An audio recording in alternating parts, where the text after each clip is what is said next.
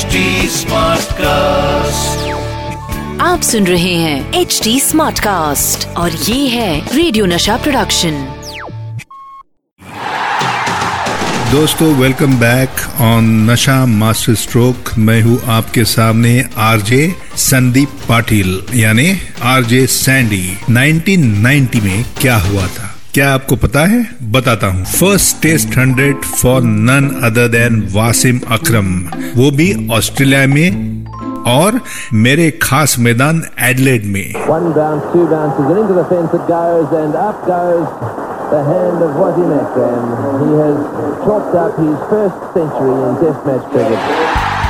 Pakistan was 84 runs behind on first innings and Desiree at 90 for 5. वहां पे अकरम आ गए For a magnificent innings of 123, Walter Macron and slapped a glorious 123 in a match-saving partnership of 191 with his captain कौन या आज के वजीर आलम इमरान खान आज के एपिसोड में मैं आपको बताने वाला हूँ मेरे बॉलीवुड डेब्यू के बारे में। वर्ल्ड कप 83 से पहले 82 जब भारत पाकिस्तान दौरे पे जा रहा था, उस दौरे से कुछ हफ़्ते भर पहले मैं सीसीआई प्रैक्टिस करने गया था। वहाँ पे लेट अरविंद आप्टे और जिनके साड़ू है विजय सिंह पटवर्धन, भाग्यश्री पटवर्धन के पिताजी विजय सिंह पटवर्धन, वो वहाँ मिले और वो मिले इसलिए क्योंकि उन्होंने मुझे कहा कि मैं फ़िल्म बनाना चाहता हूँ और मैं चाहता हूँ उस फ़िल्म में आप काम करो और आप नायक की भूमिका है तो मैं बोला कि कमाल है, ऐसे तो ज़िंदगी में मैंने कभी ना किसी चीज़ के लिए कहा नहीं था। तो मैंने कहा कि क्या किरदार है, क्या है, क्या स्टोरी क्या है? तो उन्होंने कहा कि आपकी स्टोरी है, आप संदीप पाटिल है पिक्चर में। पिक्चर का नाम है कभी अजनबी थे।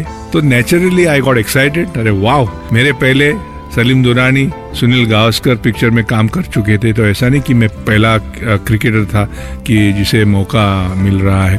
तो मैंने हाथों के कह दिया उनको। तो विजय सिंह पटवर्धन सर ने बोला कि अब कब मिलेंगे अभी? ऐसे आप बोलो कब मिलेंगे। तो उन्होंने कहा कि अब आज शाम को, क्योंकि आप जा रहे हो टूर के ऊपर, पाकिस्तान जा रहे हो तो उससे पहले काफ़ी चीज़ें हमें तय करनी पड़ेगी। तो मैंने बोला, ठीक है, कहाँ मिलेंगे?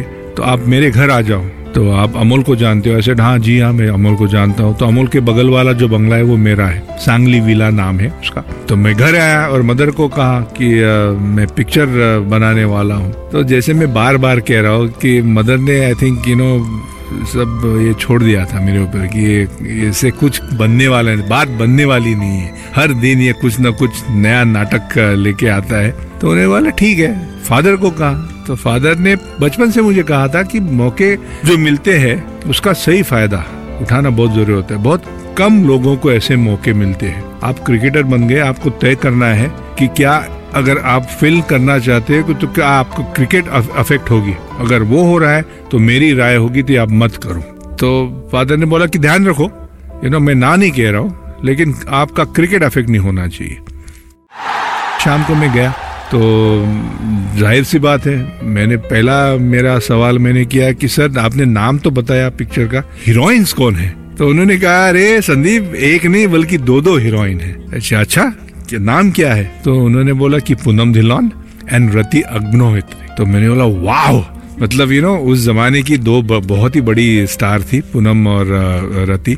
तो तो मैं करने वाला ही हूँ। मेरी हाँ हो गई। तो मैं जब घर आया, उन्होंने स्टोरी सुनाई। काफ़ी मिलती जुलती स्टोरी थी। थोड़े ट्विस्ट उन्होंने लाए थे।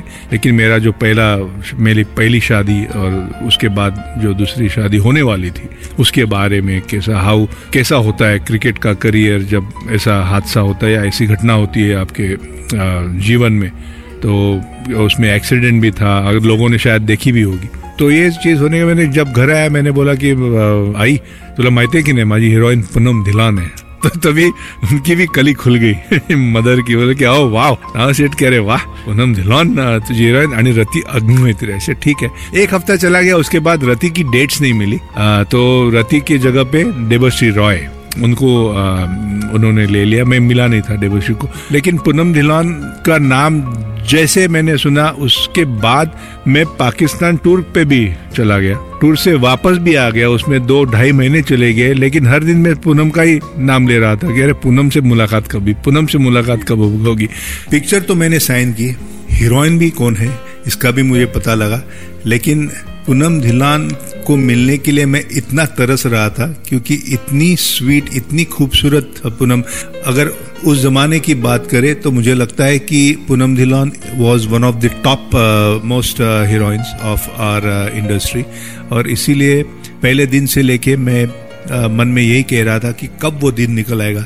जैसे आप अगर क्रिकेट की बात करें तो आप यही सोचते हो कि कब सुनील गावस्कर की से मुलाकात होगी कब कपिल देव के साथ मुलाकात होगी।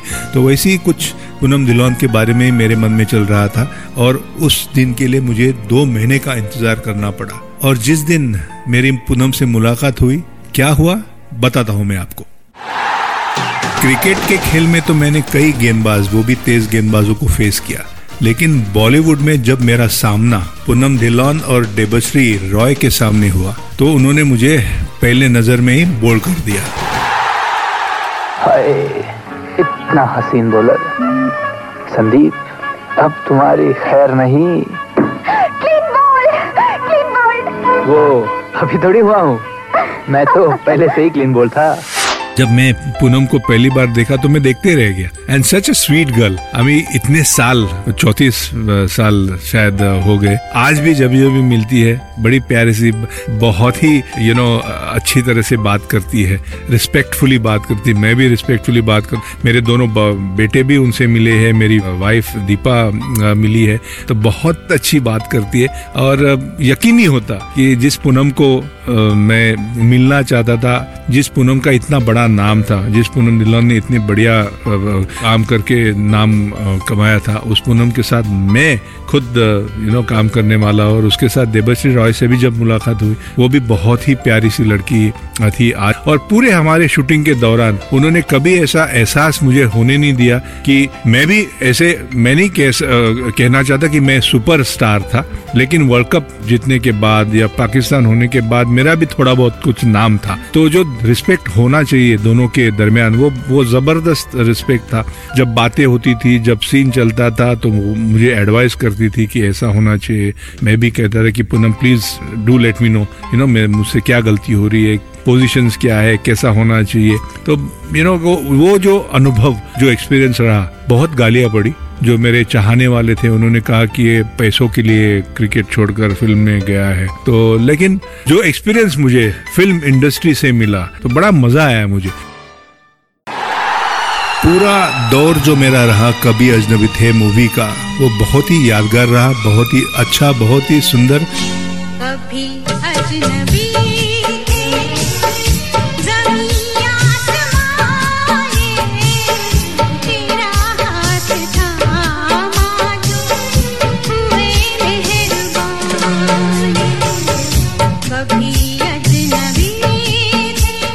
कभी कभी आप सोच भी नहीं सकते कि अपने जीवन में आप क्या क्या कर सकते हो या क्या क्या मौके आपके सामने आते हैं। लेकिन एक ये जो मौका मेरे करियर में, मेरे जीवन में आया, मैं शुक्रिया अदा करना चाहूँगा हमारे जो डायरेक्टर्स है महाराज विजय सिंह पटवर्धन, जो भाग्यश्री के पिता है। वो ना सिर्फ़ डायरेक्टर थे, उस फ़िल्म की कहानी भी उन्होंने लिखी थी, उस फ़िल्म में संगीत भी उन्होंने दिया था। पूरे दो साल के शूटिंग के दरमियान, और ये दो साल इसलिए लगे क्योंकि मैं बिज़ी था। हमारी क्रिकेट की जो टूर थी, उस टूर से जब मौका मिलता था, तब शूटिंग हुआ करती थी। और ये पूरे दो साल के दरमियान अगर मुझे एक ही बात याद आती है, जिस दिन मुझे फायरिंग मिला था, पहली दफ़ा, ना सिर्फ़ मुझे फायरिंग मिला था, लेकिन पूनम धिलौन के खिलाफ भी काफ़ी भड़के थे हमारे डायरेक्टर साहब, और वो इसलिए हुआ था क्योंकि मुझे याद है जूहू होटल में एक सीन था कि जहाँ पे मैं और पूनम धिलान एक टेबल के ऊपर बैठे हैं डिनर के बाद टेबल के ऊपर बैठे हैं, और सिर्फ़ आँखों आँखों में देख रहे हैं। और वो जो इंटेंस लुक्स की ज़रूरत थी, पूनम तो माहिर है, वो बहुत ही सीनियर वो बहुत ही उनकी अदाकारी के बारे में बारे में तो मुझे कहना नहीं है, लेकिन मेरे हँसी निकल आ रही थी, क्योंकि मैं एक बिंदास आदमी रहा हूँ। मुझे इतना सीरियस रहना, वो भी दो मिनट का वो शॉट था। दो मिनट बिना बोले